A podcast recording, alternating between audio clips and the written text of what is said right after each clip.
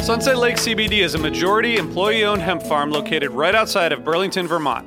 Before they started growing hemp, Sunset Lake Farms produced cream for Ben and Jerry's. Sunset Lake CBD doesn't use any pesticides or herbicides to grow any of its hemp plants, and they use organic fertilizer and other sustainable farming techniques to ensure the long term health of the soil and to minimize their carbon footprint. So, like all of us, my days are really stressful. By the end of the night, my kids are in bed, I'm taking a minute to chill, but I'm still unwinding. I recently started using the Relax gummies infused with CBD isolate, reishi mushroom extract, and ashwagandha root extract. I'm really glad I tried these because they really helped me get ready for a good night of sleep, and I really think I sleep better, so I'd highly recommend it. Check out Sunset Lake CBD today at sunsetlakecbd.com and use the code UNDERMINE for 20% off your order. That's sunsetlakecbd.com and use the code UNDERMINE for 20% off your order. Farmer owned, Vermont grown, Sunset Lake CBD. Hey everyone, it's Cam Hurt, host of the Best Show Ever podcast, and we have got a second season coming out very soon that I am very excited about. Got some very cool special guests, including musical acts that we all love, like Karina Rykman, Daniel Donato, Jake Brownstein from Eggy, Rick and Peter from Goose, and many more. Tune in for new episodes dropping on Osiris Media March 5th on the Best Show Ever podcast. Osiris.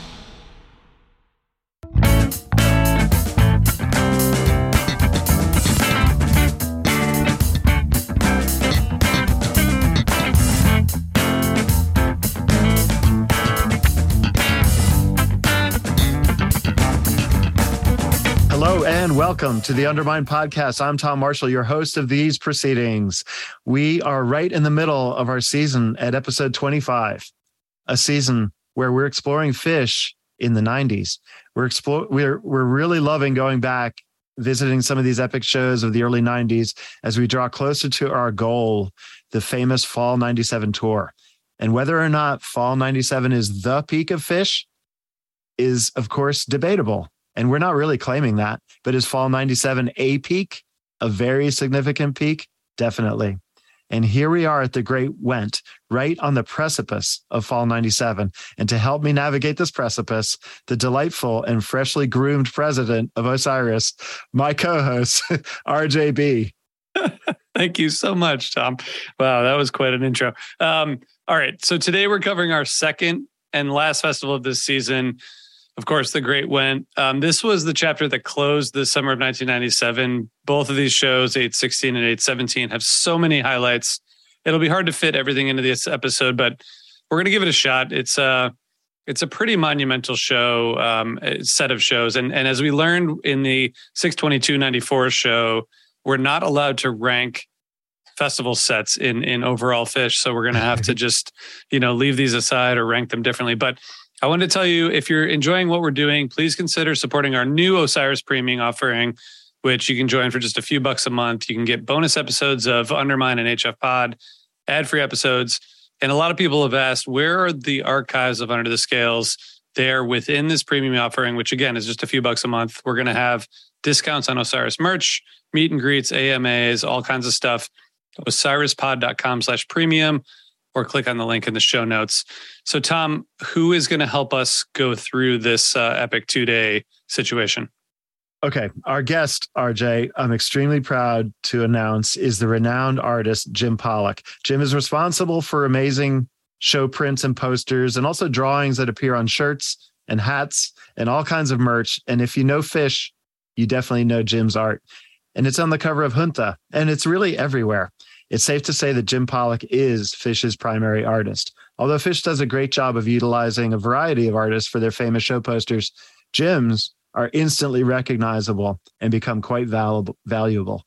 And Jim likes the old printing press technology. Um, he had a press with him at the Great Went, and the posters he made that weekend are among the most sought after ever by collectors. But rather than have me yammer on about it, I'll bring Jim in from the waiting room to tell you more himself. Hello. He appeared. Hi, Jim. How are you? Yeah, yeah, yeah. Thank you for joining us again. And you've been a good friend of the podcasts we've done. In addition to being Phish's most famous poster artist, um, you're also a huge fan of Phish's live shows. And I, I got to say, ever since I started seeing shows in the 80s, it was likely I'd see you there too. But but even more so now at MSG, you're a fixture. You're often you're like whenever I'm there, you're as close as you can get to the the front on Mike's side. You're always on Mike's side, and you're deeply enjoying the sound spilling from the stage. You like it up close, don't you? I do. Uh, less smoking. Jenny is a bit uh, allergic to smoke, and uh, and, and uh, people are more focused, and there's less talking and stuff. I don't know, uh, but, but, you know, you end up where you end up. You try. I, I try to get closer. Yeah, it's it's uh, mostly talking and stuff, and being engaged in the music. It's fun but uh, you know, I, I've came back a little during Dick's this year. It was nice being in the middle of the floor. But everyone's very. I mean, there's not much talking at Dick's. People are very engaged. I, I did notice that. I was up in the stands of Dick's, and it was razor sharp focus on the music. It yeah, really yeah. was. It really yeah, was. Yeah, it's fantastic. Yep. Yeah, much different than the '90s, I'd say. Yeah, just like a lot of chatter. exactly. Yeah, yeah, and uh, yeah, uh, live music. Like I'm, I'm loving it. Jim, um, I, I got to ask you first. Um, there's there's all kinds of details about your multicolor printing process and the linoleum linoleum block and right. all the handmade things. And we actually talked to you about this in season one, episode seven of Undermine about Junta. But First, can you just give the background to the listeners about how you found Phish or how they found you? What, right. what just the, the brief well, background there? Brief background. Me, I showed up uh, at Goddard College the same year Page showed up, and uh, we kind of hung out. We hit it off pretty good. We had a lot of common. We liked a lot of the same music, really, frankly. And like uh, he had a great record collection. And then uh, the other guys came to Springfest, which is like this live music thing that Goddard College had put on, and uh, they showed up. And Page was playing with a bunch of bands, and like every, I mean, they were very fantastic, and we were just like, geez, you should play with them. And within a month, he was like playing pretty regularly with, uh, you know, Trey, John, Mike, and then. Uh, uh, the other guitar player. I'm, I'm spacing his name right now. Um, yeah. Jeff. Jeff, absolutely. Holdsworth, like yeah. uh, they were playing, yeah, within the month, he was playing regularly with them and stuff. And then, uh, yeah, I carry some equipment and stuff like that. My back came in handy, that type of thing. well, um, uh, so we're gonna so that's you know obviously that's 83 84 85 right, right. so we're fast forwarding a good 10 years to right. the great Went. so uh, like i left vermont i was in chicago and like i'd see them when they toured around the country and they'd hit chicago and try to see their shows when they were there uh, they invited me to the clifford ball and i went up and sold some art and stuff like that uh, I had had some offset stuff made and uh, starting to get into the printmaking process. And then uh, by the next time, which is the Great Went, they invited me. I had acquired a bookbinding press and started doing the linoleum stuff. And uh, that's when I kind of introduced all of that format to people and up until then, I had done a lot of uh, merchandise, mostly uh, T-shirts, I'd say, uh, in quantity. But like there had been like art for different types of small, you know, gigs and stuff like that, but nothing major. I had done uh, Rosemont Horizon and a handful of prints, but it kind of started off my linoleum print stuff at uh, Great Went, definitely. Well, uh, yeah, and, and, I do remember. Actually, I have one of your clown prints from the Clifford Ball. You signed it for me. Oh, right, and, right. I'm very proud of that. That that's like my earliest Phish uh, merch I think ever that I that I own. Right. Um, and I was smart and framed it. It's so so it stayed intact. um, but so the Clifford Ball had proven to the world that Phish can put on an amazing experience, and a large part of that experience was the art and the artists and performers and the creativity that pervaded the atmosphere. Uh-huh. And you you brought prints that you had already made to that fest. Yeah. Um, and and then how did your setup differ at Clifford Ball from what you did at the Went? Because at the Went you had a press. Right, I had a press. The Clifford Ball was more like I had some pre-made stuff that I got at an offset shop. I was working in a Kinko's copies, and that's almost what I blame for my printmaking.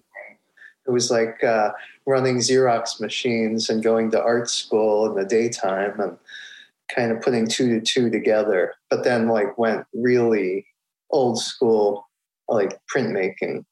Um, but yeah, I don't know where that was going. But like, uh, yeah, it was like we were in this like little village they always created. I guess Clifford Ball was like the first attempt at it, and like I felt like Great Went really had a amazing infrastructure, and like uh, you know, did they just built on all the things that they had learned from previous the previous festivals.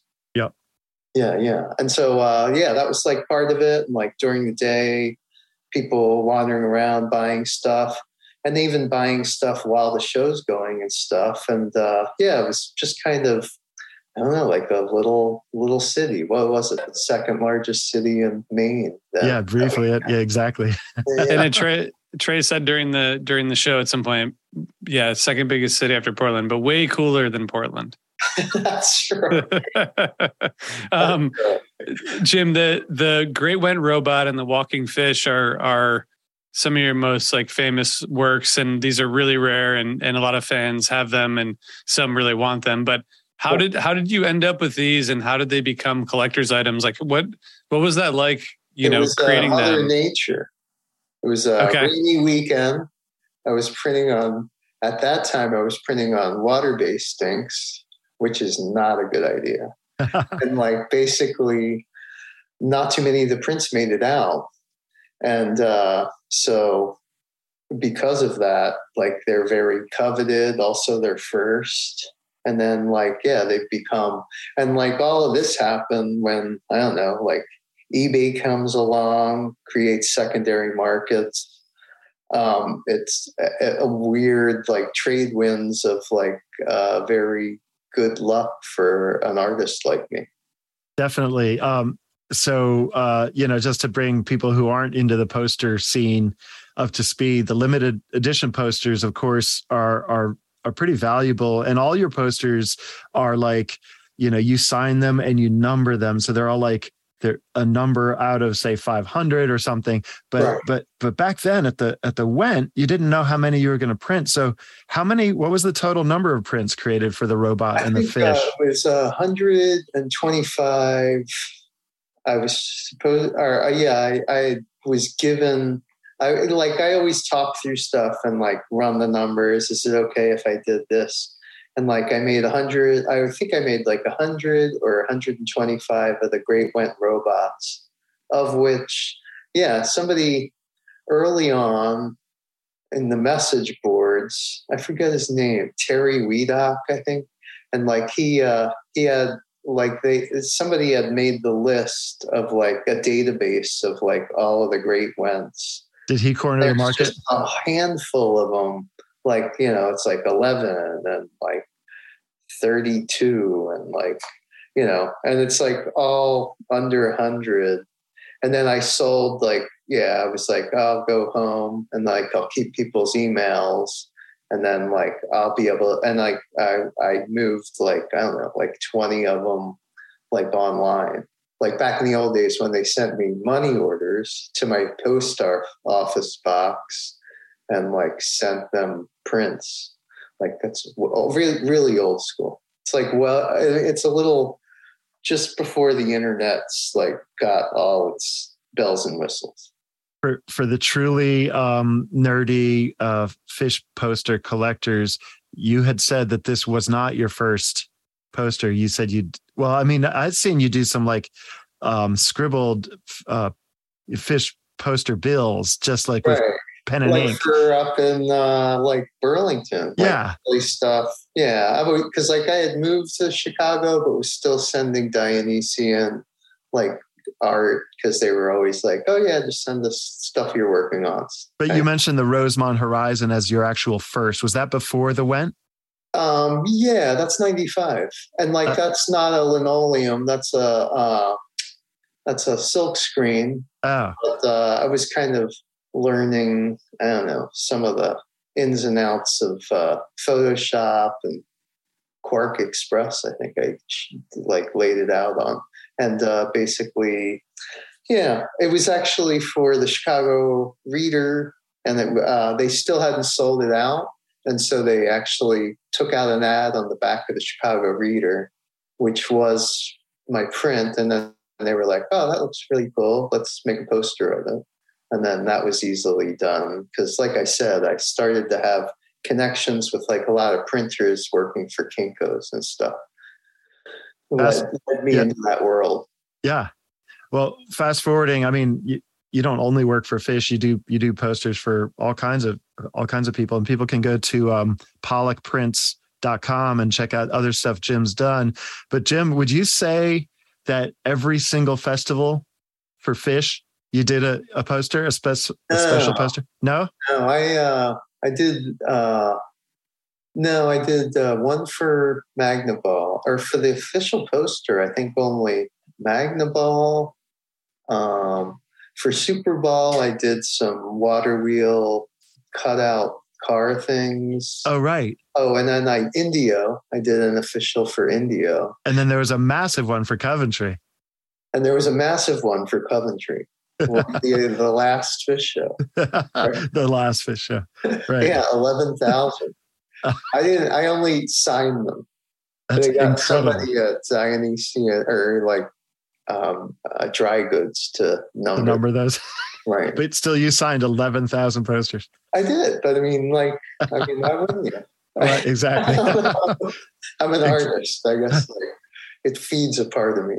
Sure, I'll, I'll sign. Well, I just want to ask you, Jim, how, how much has your process? Cha- it sounds like your process has changed a lot, but do you do you have like a really uh, set in stone approach to how you do uh, art and posters when when people come to you now, or is it still like case by case, like in terms of Yeah, it is, creation and production and all that? it is different because, like, uh, sometimes like I want to do like a linoleum, but like there might not be enough time, and so like I, you know, there's uh, definitely like time constraints and stuff like that that are related to the process that I'm using. So like a silk screen might take shorter and like be able to like uh, do something.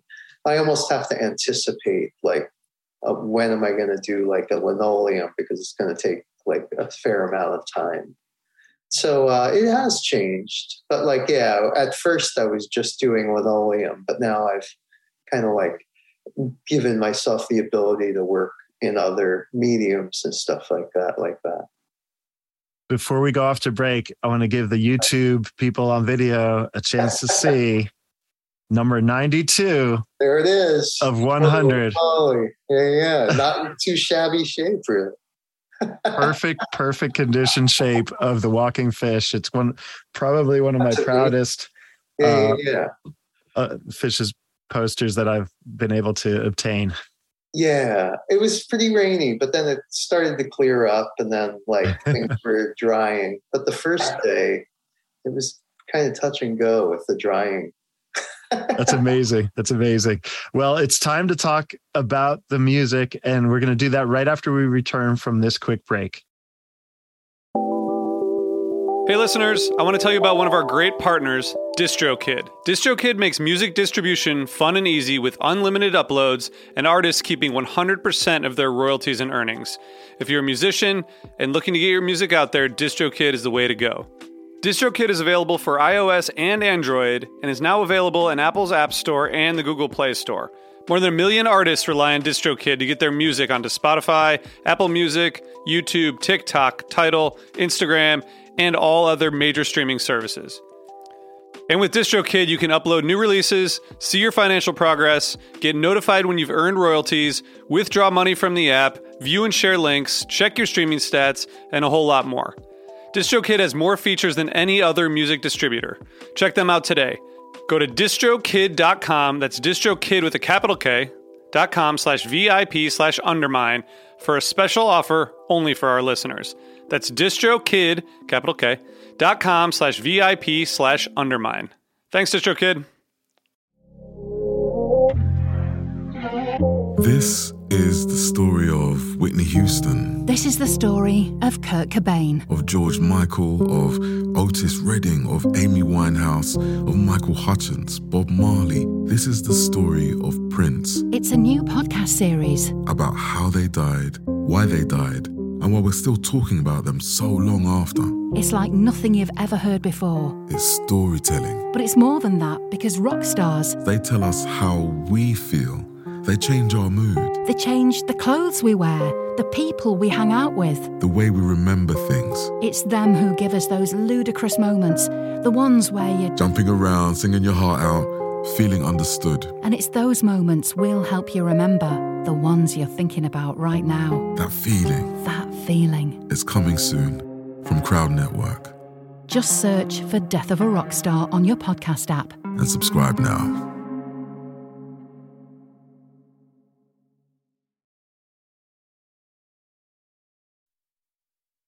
So, okay, let's talk about the music, Jim, and thank you for enlightening us on this, the art process. Um, so there we had six sets over two days, and I mean, there there's so much to talk about here. It's hard to to get it all into one conversation. But the first day, I, I felt like, well, both the whole weekend was just such a celebratory vibe, and you know, this this was really representative of where Phish was going in the fall of 1997. You hear in the in some of these early songs of, of the first day, the Wolfmans and a couple others, you hear this kind of like evolution on the 95, 96 sound, but it's not quite where it gets in fall 97, but it's a little dark. It's a little funky, dangerous, but still like, you know, um, celebratory in a way. And I'm, I'm wondering, I know you guys were both there. Um, just curious, like what, what the vibe was like there. I know it was hugely, you know, populated area, but was it a celebratory weekend and do you do you guys have any any memories of the first day in terms of the music Um, yeah, well, the first day, yeah, it was like I'm I'm looking at my notes, but like uh, uh, I, I was noticing that I had not. It was like a first for a lot of songs for me. The ones that were debuted in uh, Europe, like as I said, like I only hit Chicago shows, so like I don't know. There were some no ghost. A lot of stuff that was the first time was in the second night, but like the first night, I don't know. Uh, yeah, just uh, oh no, Character Zero. That was my first Character Zero, and uh, and then Loving Cup. I'm like a huge fan of like Exile on Main Street. Page and I used to play that album a lot, and then like uh, I think I had only heard it once, but it was like you know I was like kind of like knocked out of my whole art selling and like oh I need to hear this. Get like get my head out of the little hut and like listen to the stuff.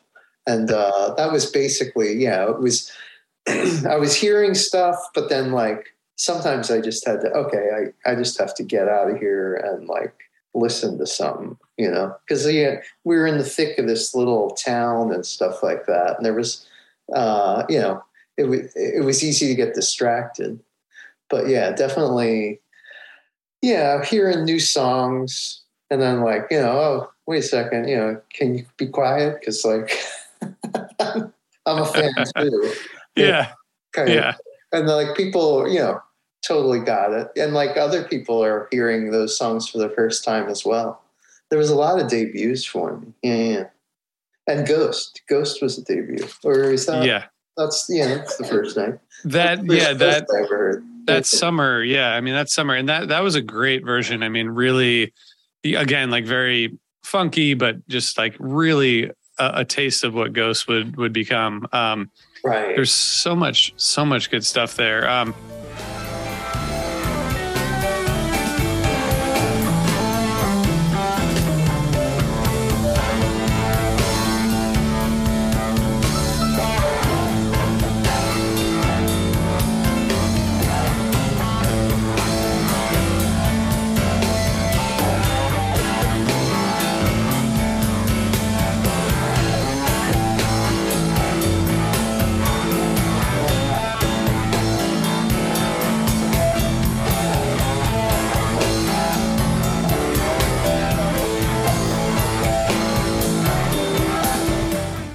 Tom, what was your experience at the Great Went? We haven't asked you that yet. So, like, where where were you, and what what are your memories of this uh, two day party? Memories.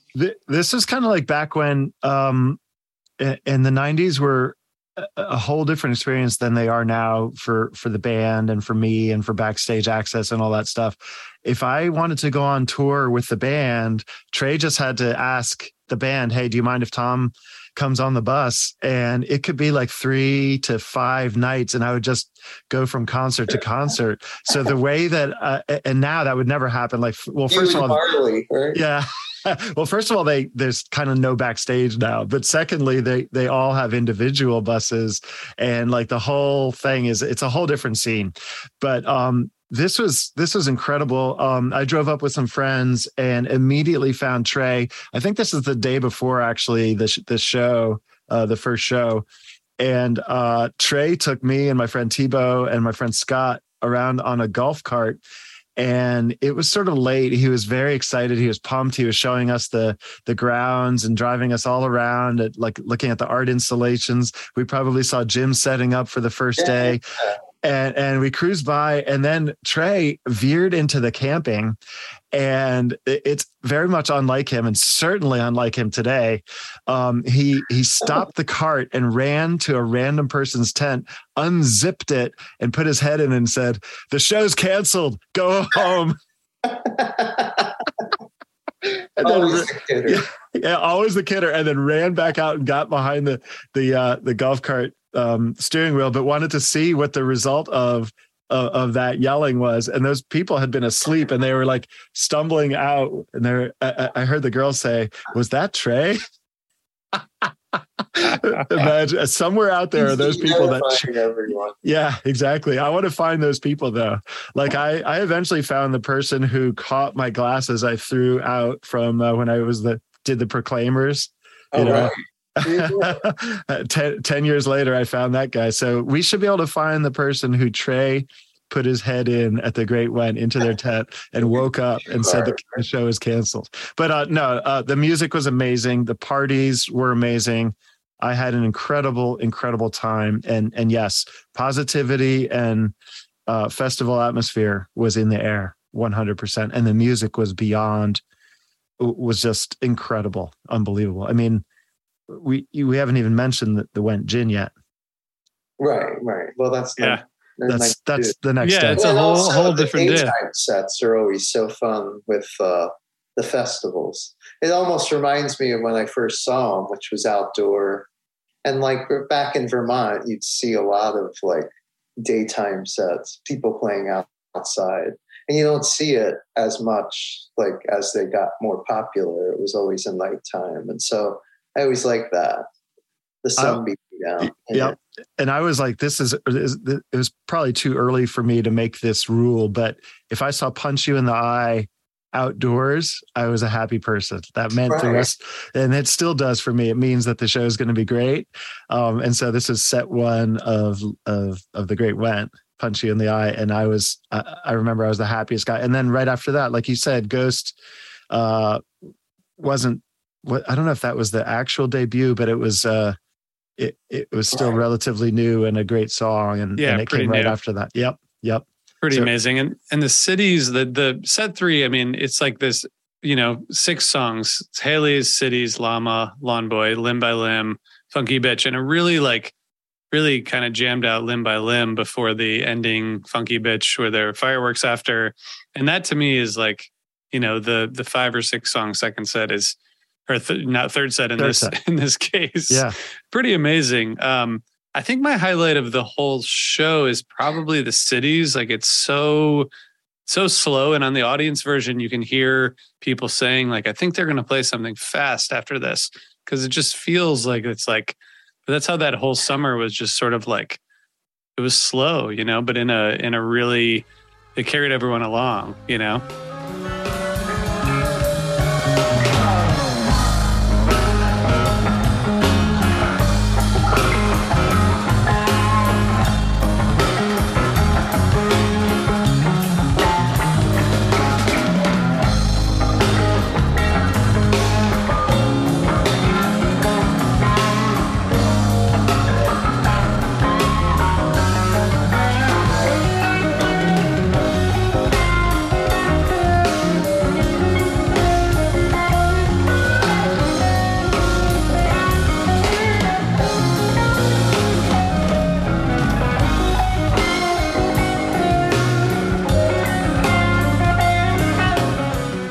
Was llama. So you got your wish, right? The llama.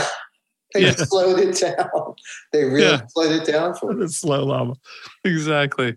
Um, what Jim? The second night. I mean, I, I think the second night is you know one of the it's one of the most legendary shows uh, ever, mostly because of this um, second set of Down with Disease, Bathtub Gin. But it, that whole thing, set one has this amazing maze, which is really, really uh, intense, and it has a tweezer that's great.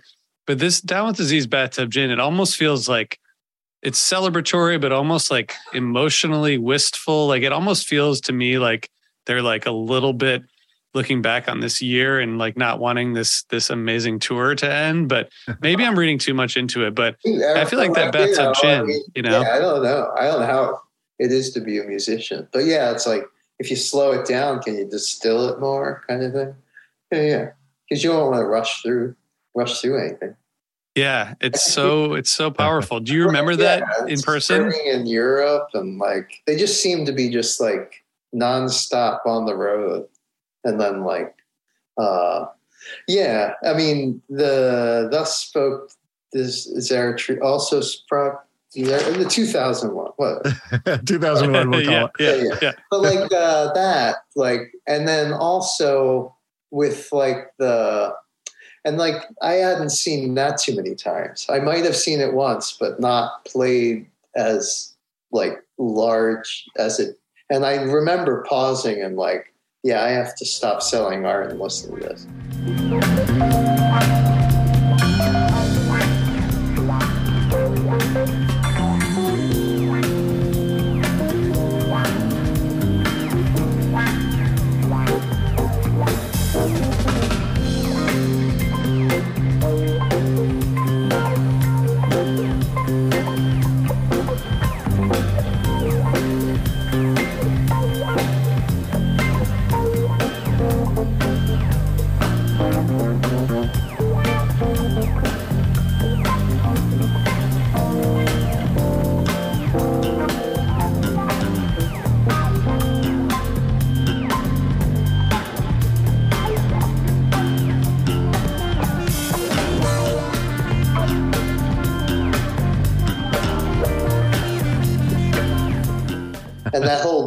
was like with the uh the Bangor uh like uh philharmonic Oh, yeah. symphony and like there was a lot of classical music stuff and i feel like that was almost like a nod to that stuff that had already been played and debussy and like i don't know it's just uh, i've always considered trey as like just another you know composer in that same regard uh just you know using the rock milieu but like it's it's more or less a lot of the same I don't know, uh, tricks of the trade of a composer, basically.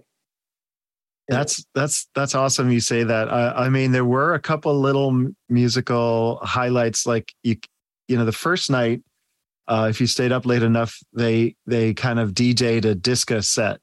Yeah, Um, I and didn't then see that. I saw the what is it, the uh, flatbed thing. oh, at uh, at at Clifford Ball. Oh, that's Clifford Ball. Yeah, yeah. Yeah, yeah. No, I didn't yeah. see the disco. I was wiped out. Yeah, yeah, I yeah. was I mean, you were working, so you were working and playing. Yeah, we were just playing, so we we stayed up for the disco thing, and that was interesting.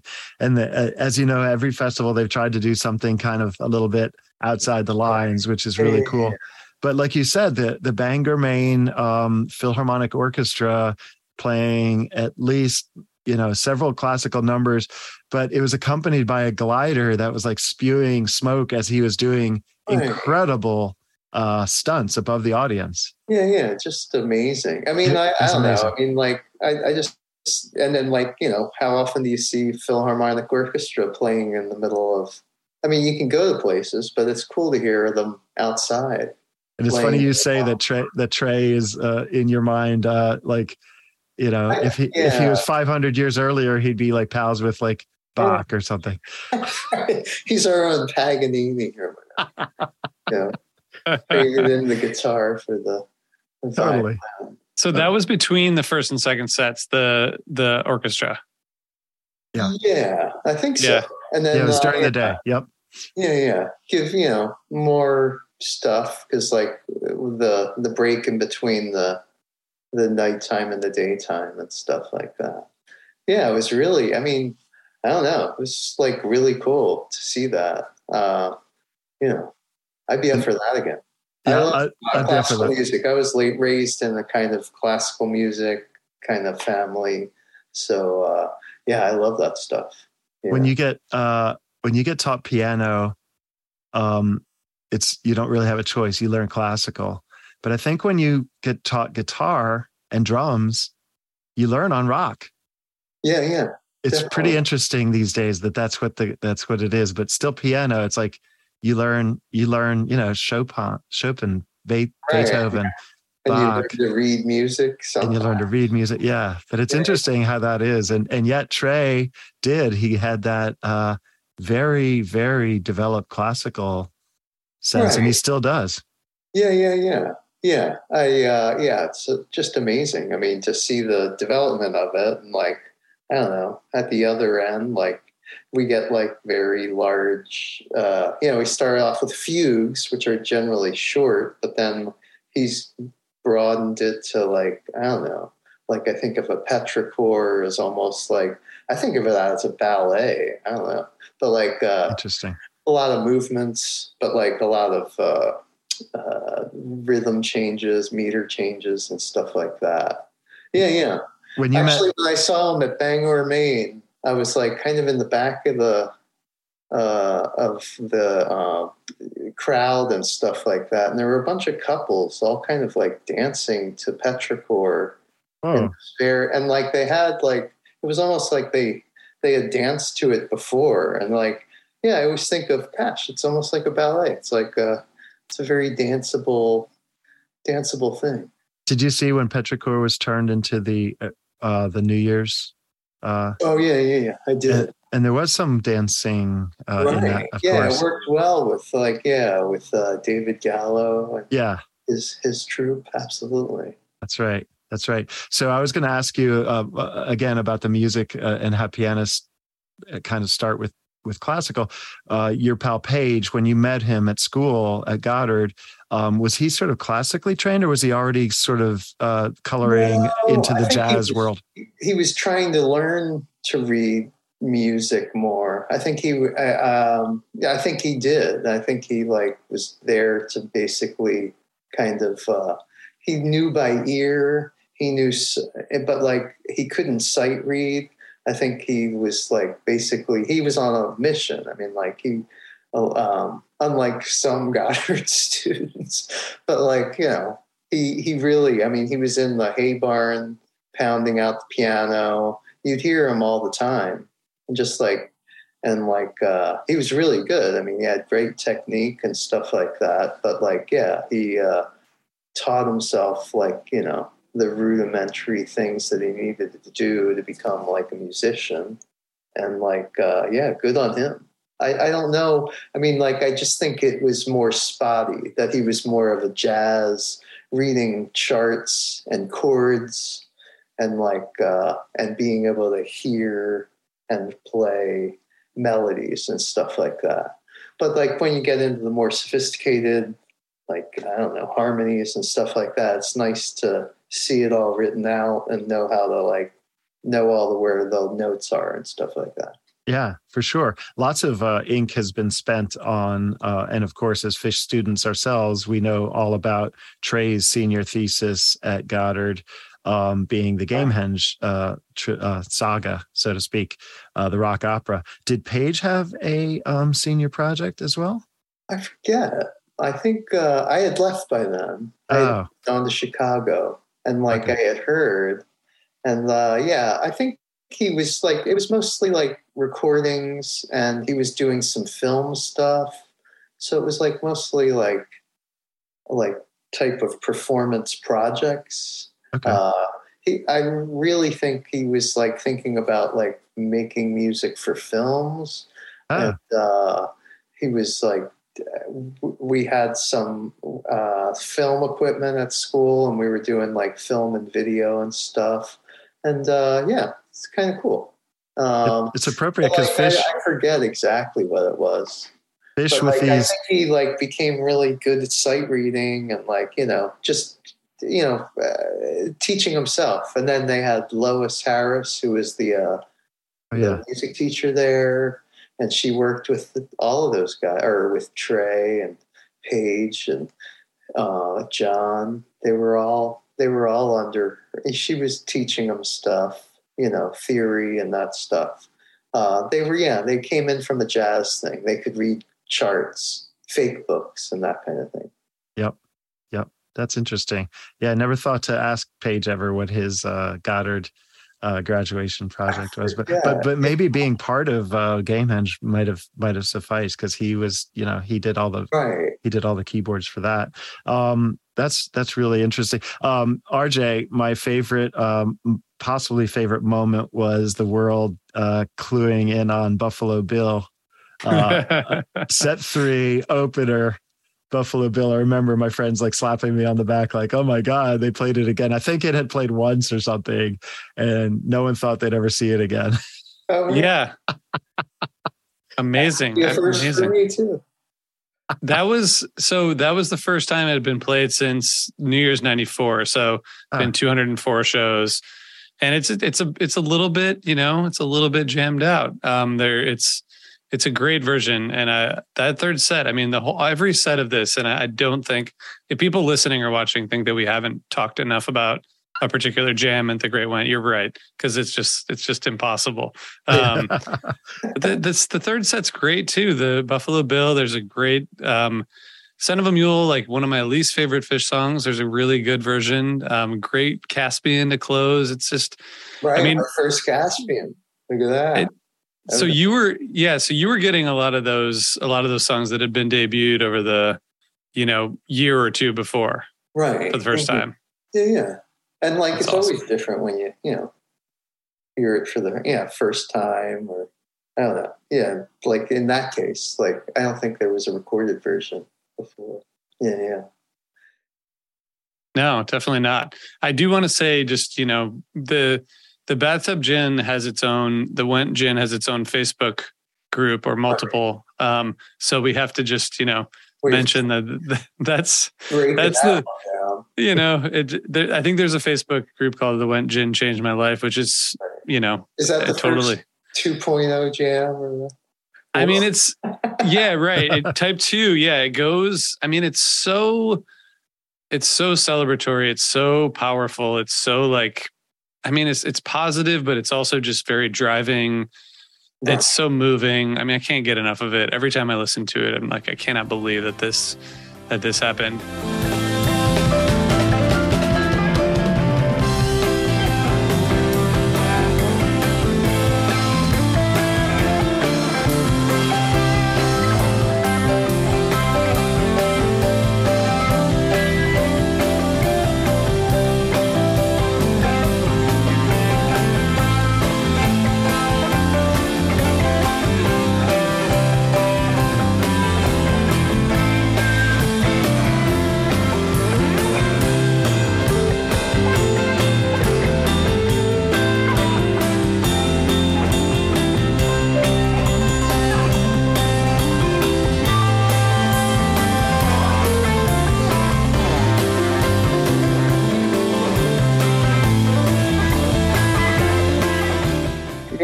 That song is like, I mean, yeah, I always wanted, you know, early on, I was like, God, did you really write this? Because like, I could swear I heard that before, like, like, uh, you know, like it's almost like a Austin Powers 1960s kind of or a Broadway theme or something. song. It's just Yeah. like, wow, it's because it's So- like an ear, yeah, it's an So ear. good. It's like, like, wow, how did you think that up? Because it seems to be everywhere. Yeah, but like so they amazing. extended it so much, and like, yeah, it just gets better and better with like Yeah. the expansion of it, and the re every time they approach it in a, I don't know, a newer, a newer way.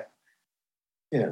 Yep. It's it's really amazing. Um, Tom, I guess before we wrap up, this is the last show that we're going to talk about before we get into Fall '97, which is the tour that that changed everything, as we've been saying. Um, What do you guys both think about like this ending this? I, I said mentioned at the beginning. I feel like they were not wanting to get off the road. Maybe they're they're always feeling that like this this this festival just feels so celebratory. Like it doesn't feel like they have any, you know, there's no like we're we're a little tired or anything. It's just full energy for two days.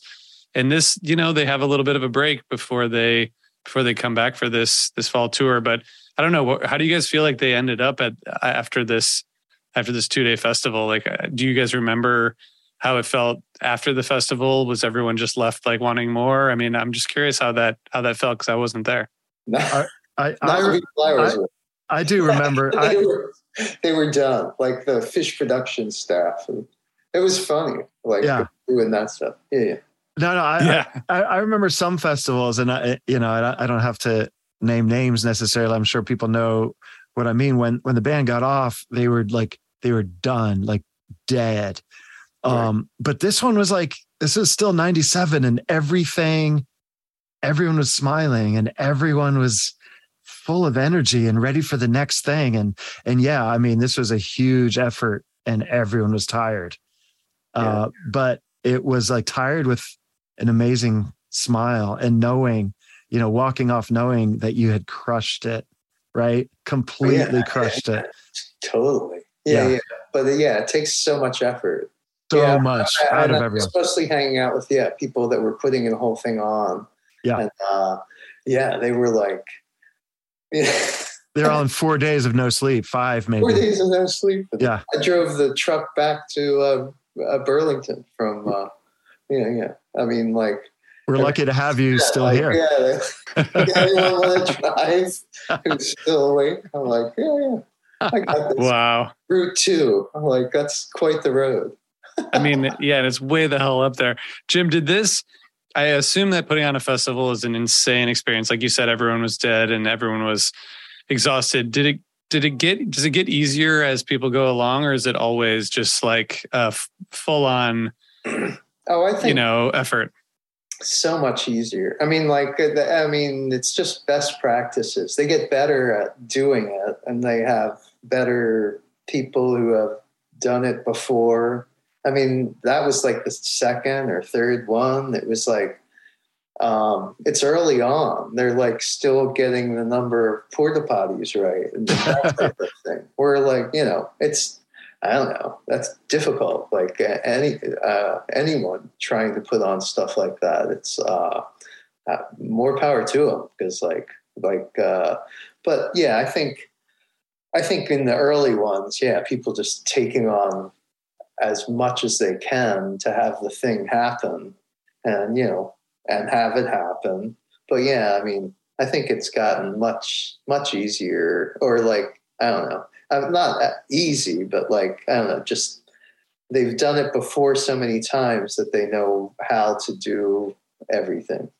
And back then, it was like it was kind of new, and like yeah, know, little crossed fingers, which insurance companies hate. can can we expect Jim to have you at the next Phish festival with a printing press? Oh, I I could do that. Yeah, yeah, yeah. I don't know. I'll have to ask my shoulder, my arm. RJ and I requested specifically from you. We would consider it a favor if you do that. Right, right, right.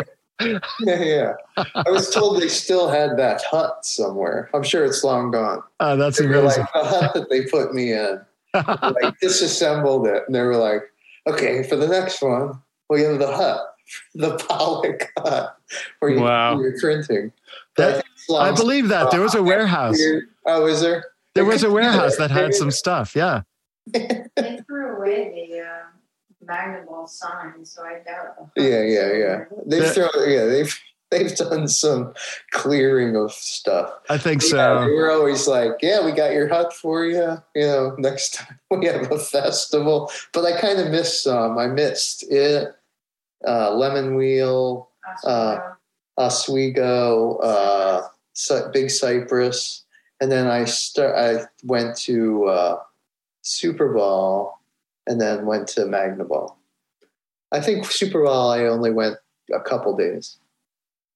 I love all the festivals and uh, look forward to seeing the great Jim Pollock at the next one. And he's going to have his printing press with him. He just promised us. Yeah, yeah, yeah. and uh, RJ, thank you so much. Uh, thank you, Jim Yeah. Pollock. Reminder to go to RJ. Pollock. Yeah, Yeah, absolutely. It was nice. It was really fun. Go to pollockprints.com. That's P O L L O C K prints.com to see more of Jim's stunning signature art. Thank you to all listeners and thanks to the Osiris team. And I want to give a quick shout out to Cash or Trade, the world's only social network where fans buy, sell, and trade tickets at face value. Check them out at cashortrade.org. Remember to review and subscribe wherever you listen or watch. Goodbye. And always, please continue to blaze on.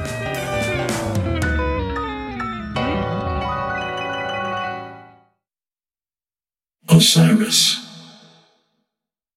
Hey, what's up? My name's Lurk, and I'm the host of Lambgoat's Van Flip podcast. Every week, I have in depth conversations with bands from all over the scene, big and small. We also like to keep our finger on the pulse and showcase up and coming bands on the show as well. So come check out Lambgoat's Van Flip podcast.